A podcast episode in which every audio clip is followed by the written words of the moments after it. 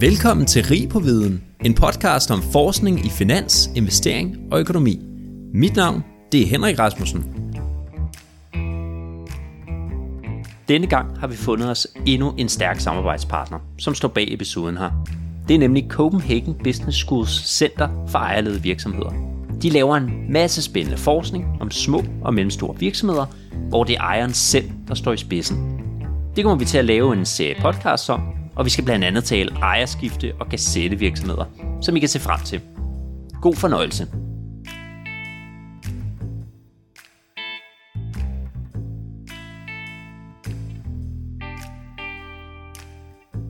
Når en virksomhedsejer vil pensioneres, overrække virksomheden til næste generation, eller måske bare ønsker at lave noget andet, så skal de måske have gang i et ejerskifte. I dag der skal vi tale om, hvordan det lige foregår, og hvad der typisk driver en ejer mod et ejerskifte. I episoden der har jeg Anne-Louise Holten med mig, som er associate professor på Københavns Universitet. Tak for, at du vil være med, Anne-Louise. Selv tak. Vil du ikke fortælle lidt om dig selv nu her, at det er første gang, vi har dig med? Det vil jeg gerne. Jeg er psykolog og øh, Ph.D. i statskundskab, og jeg arbejder på Institut for Psykologi, hvor vi er nu, okay. på Københavns Universitet. Ja, så det vi jo skal lidt ind på, det er, hvad der ligesom driver folks øh, beslutninger, hvad, hvad det er oppe i deres hoved, der får dem til at for eksempel lave et, et ejerskifte. Er det ikke rigtigt? Jo, det er rigtigt. Det er jo så især øh, ejerskifte med sådan nogle ejerledede virksomheder, vi skal tale om i dag, hvor er, er ejeren ligesom også er direktør i, i virksomheden. Øh, hvorfor synes du, ejerskifte er et interessant emne ligesom at, at forske i? Jamen, det er der mange grunde til. For det første, så øh, er det vigtigt ud fra et samfundsmæssigt og økonomisk og personligt perspektiv. Det kan have store konsekvenser, både for den enkelte og deres familier, men også for virksomheden. Og så er der jo stor mulighed for at forbedre de her processer, og det vil sige, at der er noget behov for viden, som kan hjælpe virksomhederne. Mm. Og grunden til, at det ligesom er vigtigt for, for samfundet, det er vel det her med blandt andet, at hvis vi har en, en god virksomhed, så vil vi jo gerne have, at den fortsætter, og ikke bliver lagt i graven, eller får en, en ny ejer, som måske øh, driver den rigtig dårligt. Øh, så det er vel ligesom alt omkring det, som vi gerne vil have til at fungere godt. Ja, og så er der jo også noget timing i det, øh, at man afleverer øh, virksomheden på et tidspunkt, hvor det giver mening for en overtager. Så ja, der er mange, der er mange forskellige aspekter i det. Mm. Øh, og er det ikke også noget med, at man ligesom regner med, at der kommer flere ejerskifte i takt med for eksempel befolkningen, som, som vi har, den, den bliver ældre og ældre. Altså folk bliver lige pludselig så gamle, at de skal begynde at gå på pension, alle dem, som har stiftet virksomheder. Jo, det er rigtigt. Der er øh, rigtig mange virksomheder med øh, ejere, som er 55 og derover. Øh, der er blandt andet en rapport fra CBS, som er lavet af Niels Vestergaard Nielsen, som viser, ja. øh, ham har du også talt med. Ja, ja. øh, og de taler fra 2006, men man kan jo fremskrive alderen med et år om året. Øh, så der, der er en stor pulje af virksomheder, som burde være i proces, eller er lidt for sent på den i proces. Og øh, ja, masser, okay, masser af jobs, som, øh, som er involveret i det her. Okay, så det er simpelthen, hvor man har kigget på, på alderen af, af, af ejerne, altså de bliver ældre og ældre? Ja, det er virksomheder både, øh, hvor der er medarbejdere og hvor der ikke er medarbejdere. Okay, og, og hvad er det for nogle ting, der ligesom normalt driver ejerledere til at, at forlade den virksomhed, som de har skabt? Jamen jeg vil sige, det kommer jo an på, hvorfor man har skabt en virksomhed i første omgang. Så der er mange forskellige årsager til, at man etablerer en virksomhed. Nu har du selv en virksomhed, så øh, du kender måske lidt til dine årsager. Øh, men vi har nogle forskellige kategorier, nogle typer af iværksættere. Der er dem, vi kalder serielle eller portfolio øh, iværksættere. Så er der dem, vi kalder livsstils iværksættere. Mm-hmm. Øh, nogle, som er lønmodtager iværksættere, som egentlig bare skal skabe et job. Og så er der den sidste gruppe, som vi kalder paternalistisk eller selvfokuseret. Okay. Og det er dem, som har lidt en højere mission og, øh, og fokuserer på et, et eget mål med en virksomhed. Okay. Så alt efter, hvad årsagen til, at man etablerer en virksomhed er, så vil der også være nogle øh, relaterede årsager til, at man skal ud af den her virksomhed. Ja, så du spurgte jo for eksempel mig, hvorfor det var, at vi havde startet den her podcast, og det var jo noget med, at vi havde en idé om ligesom at, og at tage noget forskning, som, som normalt ikke er særlig let tilgængelig eller let spiseligt for studerende for eksempel, øh, og så ligesom kode det ned og, og, og, og skabe noget vidensdeling, øh, og, og det var jo i virkeligheden på en eller anden måde, øh, hvad kan man sige, altså det har jo på en eller anden måde et godtgørende formål, ikke? Altså det er jo en, det er jo en smuk idé, synes jeg, som vi fik der, øh, og, og det er jo, man kan man sige, grunden til, at vi stiftede øh, den her podcast, så, så hvilken øh, kasse vil du, vil du putte mig i her? Er, er vi den her øh, idealistiske, eller hvad var det i hvert fald? Ja, den selv, selvfokuserede. Ja. ja, det vil jeg sige. Der er i hvert fald en grad af det. Og med kategorier, så er det jo altid sådan, at man er ikke 100% det ene eller det andet, men har måske en blanding af, af lidt af hvert. Det kan også godt være, at I gerne vil tjene nogle penge på det. Øh, så, så måske en kombination af noget, noget øh, lønmodtager, I skal tjene nogle penge og, og have et job, øh, eller skabe et job, og så noget selvfokuseret. Men, øh. Ja, og nu, altså et, et synonym for ejerskifte, det er jo succession, eller succession. Hvad siger man? Succession? Jeg tror, man vil sige det på engelsk succession. Succession, ja. Mm-hmm. Det er godt, du siger det, fordi det er jo faktisk en tv-serie på HBO. Har du et øh, abonnement på HBO? Jeg har i hvert fald haft øh, abonnement på corona. og øh, det mest fornuftige, der kom ud af det, det var faktisk, at jeg så den serie, der hedder Succession. Er det rigtigt? Ja. Okay, hvor lang tid siden er det? Det er tre uger siden. Nå, okay, jamen ja. så sidder den jo rimelig frist. det gør den. Øh, for det, altså, det er jo faktisk en virkelig fed serie. Øh, den handler jo simpelthen om øh, ejeren af et kæmpestort øh, mediekonglomerat, som øh, skal til at, at gå på pension, og, og der vil han ligesom sende direktørstolen videre til en af sine børn. Øh, men problemet er bare, at, at de her børn, øh, der er et par af dem, der er på stoffer, der er en, der er fuldstændig inkompetent, øh, og faren har generelt nogle helt andre visioner end øh, hans børn for, for virksomheden. Øh, og det hele bliver sådan lidt sat lidt på spidsen, men, men er det også en af de slags udfordringer, som, som man normalt står med i, i et ejerskifte? Ja, det er det. Jeg, vil synes, jeg synes faktisk, den er meget realistisk, ja. den serie her. Nu har jeg også indsamlet data fra Italien, og jeg ved ikke, om det er det, der også præger øh, mit billede af, hvordan sådan nogle virksomheder de kan se ud. Øh, men hvis vi skruer en lille smule ned for dramaet, så, øh, så er det faktisk de samme ting, som gør sig gældende i øh, alle de her familieejerskifte. Øh, det er det her med den gensidige rolleafklaring som er en løbende proces, hvor nogen skal måske dæmpes en lille smule, og andre skal til at overtage. Det handler også om øh, de kvalifikationer, som næste generation har. Om de bliver anerkendt af de medarbejdere, som er i virksomheden. Øhm, noget af det, jeg så i min forskning i Italien, det var det her med, at medarbejderne måske oplevede en hel masse øh, nepotisme i forhold til ejerens børn. Øh, at de fik nogle positioner, de måske ikke var kvalificeret til.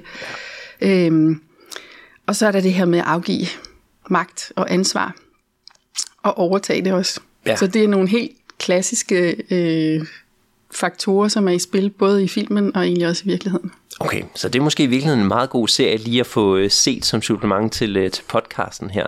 Øhm, og ellers, altså noget af det første, jeg ligesom tænker er interessant, når vi taler om ejerskifte, det er, om, om der er noget af forskningen, der ligesom peger på, hvad konsekvensen af et ejerskifte ligesom normalt er. Altså, er ejerskifte noget, der er sundt for, for virksomheden, eller leder det ofte til, at virksomheden måske dør inden for, for kort tid, eller klarer det dårligere end? Ja, om det er sundt. Øh, det er nok mere at sige, at det er usundt, hvis ikke det sker i tide. Ja.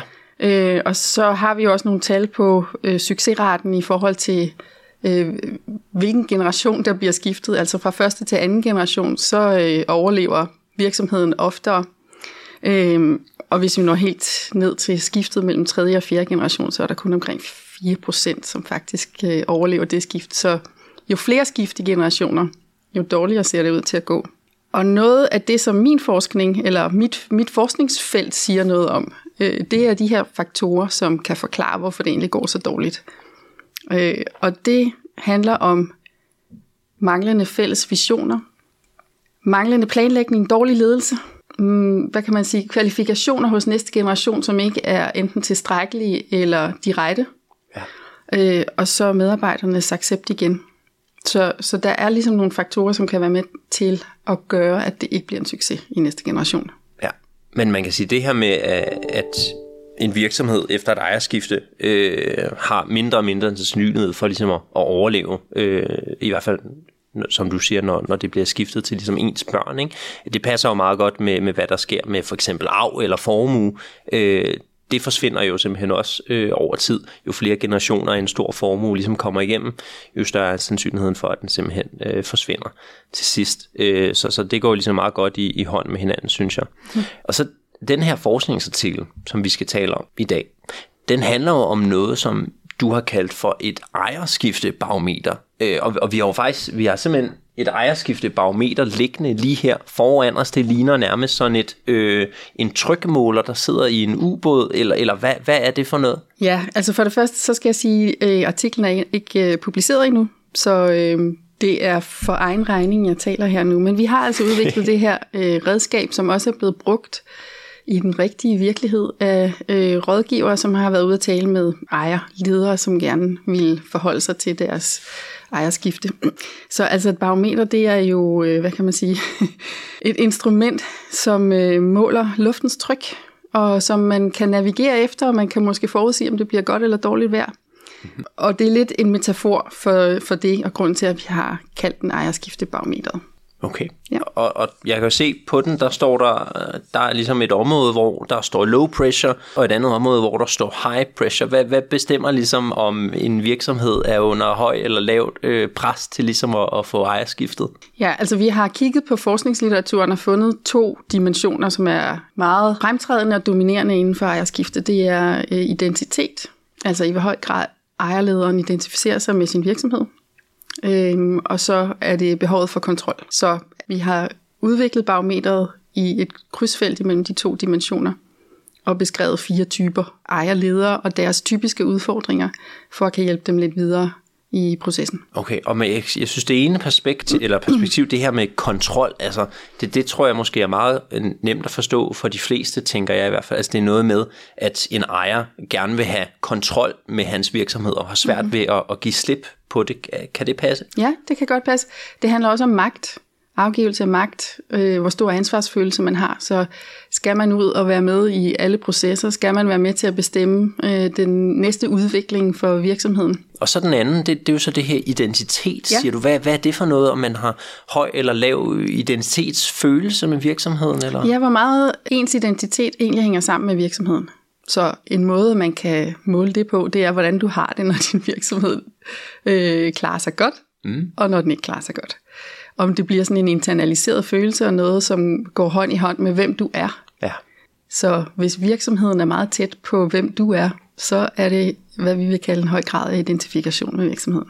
Og der tænker jeg sådan noget som for eksempel virksomhedens navn er vel en af faktorerne, der går ind der. Altså hvis man simpelthen har navngivet virksomheden efter en selv, for eksempel AP Møller Mærsk, ikke? det vil jeg tænke, det, den må nok ligge højt på identitetsskalaen. Øh, det er klart både på højt på identitet og højt på kontrol. Og hvor god var han til at videregive sin virksomhed? Ja. Mm-hmm. Så, så, så hvis man ligesom som direktør eller som ejerleder, hvis man føler, at den virksomhed, man har skabt, ligesom er en selv, og man samtidig har virkelig svært ved at, at afgive kontrollen øh, til andre mennesker, og, og hele tiden gerne vil være involveret i, i processen og i virksomheden. Hvad, er det så nemt at, at gå igennem sådan et ejerskift? Nej, jeg tror, det siger sig selv, at det er nok der, der er rigtig mange barriere. Men det betyder ikke, at det er umuligt. Det er også en del af barometeret, at vi har arbejdet med, hvad kan man faktisk gør ved det. Så noget af det, vi har øh, fortolket de her dimensioner ind i, det er en øh, psykologisk teori, som handler om psykologisk distance, som vi øh, beskriver på fire dimensioner. Social distance, altså i forhold til andre. Så det her, det sker for andre, det sker ikke for mig. Så er der temporal distance. Det er noget, der sker langt ud i fremtiden. Spatial distance, det er noget, der sker et andet sted og det er måske svært lige i forbindelse med ejerskifte at sige, at det sker et andet sted, men vi kan godt forholde os til det i forhold til krig og hunger og sådan noget, tror jeg. Okay. At det er måske ikke så sandsynligt, at det sker lige her hos os. Ja. og så er det det, vi kalder hypotetisk distance, og det kan måske fortolkes netop ind i den her med øh, høj identitet, høj kontrol, øh, behov for kontrol, at øh, ejerskiftet er usandsynligt, fordi jeg vil forbinde det med min egen død. Så når virksomheden dør eller bliver givet videre til nogen, så er det det samme som, at jeg også ligesom skal give slip på mig selv. Og det okay, er ja. ikke noget, vi gerne vil tænke på. Så Nej, det, ja, det er urealistisk. Ja. Okay, og, og, og ja, distance, altså simpelthen, hvor, hvor fjernt man føler sådan et ejerskift er for, for en selv og for ens virksomhed. Præcis, på de her dimensioner. Mm-hmm. Og I deler jo så lidt det her med høj og lav identitet og høj og lav øh, kontrol, det deler I ligesom ind, så I, så I når til at have fire kategorier. For eksempel en kategori, hvor at øh, ejerlederen har høj identitetsfølelse og, mm-hmm. og høj kontrol. En, hvor der er høj identitet, identitetsfølelse og lav kontrol, og, og ligesom mixer dem på en eller anden måde. Og, og, og jeg tror, vi, vi er nok enige om, at den allersværeste situation at stå i, øh, hvis man skal ud og lave et ejerskifte, det er, når der både er, er høj identitetsfølelse og virkelig høj øh, øh, kontrol eller behov for kontrol hos øh, ejerlederen. Ja, det er rigtigt. Det er der, det er mest, mest besværligt. Eller måske der, man, øh, det kræver en, en lidt større indsats og kan tage længere tid. Og, og det er jo så også et argument for, at man går i gang i god tid og får talt de her ting igennem, både med sig selv og sin familie og de rådgiver, der må være omkring en. Ja, så at starte i, i god tid på den her proces, og, og ellers, hvad er der for nogle gode ligesom, tricks til at gøre det nemmere for ejer, kom, øh, ejeren at overkomme de her følelser og gennemføre et, et skifte? Jamen, nu taler vi om psykologisk distance, og det har vi ligesom operationaliseret øh, i en abstraktionsteori, og det lyder meget besværligt, men det er det egentlig ikke. Øh, så hvis man gerne vil tage første skridt, skal man finde ud af, på hvilke dimensioner, eller i forhold til hvad, er jeg ikke så distant? Eller tænker jeg ikke så abstrakt, fjernt, temporalt, eller spatialt, eller socialt, eller mhm. hypotetisk i forhold til øh, ejerskiftet? Så der, der er nogle øh, områder, hvor det ikke er så abstrakt. Det ikke er så langt væk. Og på de områder, der kan man begynde at handle, fordi handling og lav abstraktion hænger sammen. Øh, så når noget er meget abstrakt, så er det svært at gøre noget ved det når det er meget konkret, så kan vi vælge en handling og ligesom tage første skridt der. Ja. Øhm, det er også sådan, at øh, distancebegreberne hænger sammen, så jo længere væk det er på en dimension, jo længere vil det egentlig også være væk på en anden dimension. Så hvis man først begynder at gøre det mere og mere konkret og tættere på, så vil de andre dimensioner egentlig også følge med. Så det er det første råd. Øhm, og det andet råd er så at prøve ligesom med vilje at gøre det mindre abstrakt. Mm-hmm. Hvordan gør Hvis det man, mening. ja, ja så, så, så altså den første, det er, at man, man måske tager de ting først, der ligger lige til højre benet. Mm-hmm. De mhm. ting, som man har nemmest ved at, at acceptere som ejerleder, at for eksempel give slip på, om det er øh, at udnævne en søn som direktør, eller om det er at øh, overlade kontrol med nogle forskellige opgaver, eller måske underskrive nogle dokumenter. Jeg ved ikke, hvad det lige kunne, hvad, hvad kunne det være for nogle ting, som man, man ligesom tager allerførst? Ja, men jeg tror, øh, at det hænger nok sammen med, hvad holder man så fast i samtidig. Øh, så hvis man har et stort behov for fortsat at have en identitet, kunne man jo beholde en plads i bestyrelsen måske. Ja. Øh, ved ligesom at transformere den ind til en lidt anden identitet, men stadigvæk associeret til virksomheden. Mm-hmm. Så bliver den jo lidt mindre, øh, men stadigvæk noget, man kan håndtere øh, og, og gøre noget ved. Ja. Men det er meget afhængigt af også, øh, hvordan man placerer sig i barometret. Øh, hvad det er for nogle kombinationer af identitet og behov for kontrol, man har. Hvad der vil være nemmest. Ja, og punkt to, det var også, altså, du sagde simpelthen bare at komme i gang, ikke? Eller? Jo, fordi det, at man øh, taler om det, gør det jo konkret i sig selv. Man formulerer det, i stedet for det er en tanke eller noget, man er bange for eller skubber væk. Så det er sådan en psykologisk mekanisme, man også kan bruge. Ja, mm-hmm. ja men jo hurtigere man kommer i gang, og jo mere man, man taler og planlægger de her ting, jo, jo nemmere er det på en eller anden måde at gå til og, og acceptere også rent øh, følelsesmæssigt som, som ejerleder, at, at bolden skal spilles videre til en anden. Så er det sagt, processen er i gang.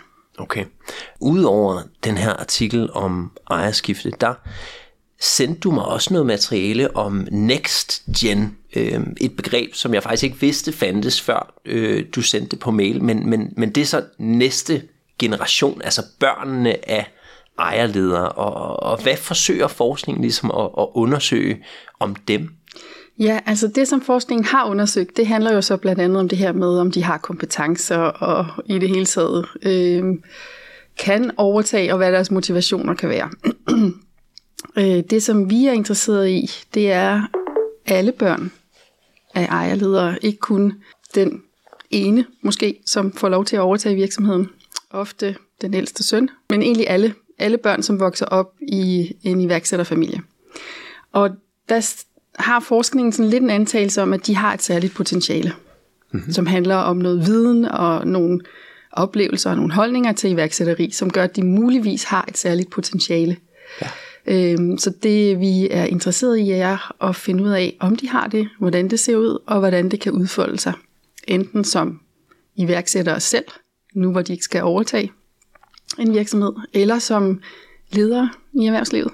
Ja, fordi det er jo i virkeligheden lidt af et dilemma, at på den ene front tænker man jo, at det, at man har set sin, sin mor eller far skabe sin egen virksomhed og gå op i den, og øh, nogle gange også arbejde hjemme. For eksempel min far havde jo øh, enkeltmandsvirksomhed øh, hjemme i, i, i huset, øh, så jeg kunne jo se ham arbejde og se, hvad han lavede.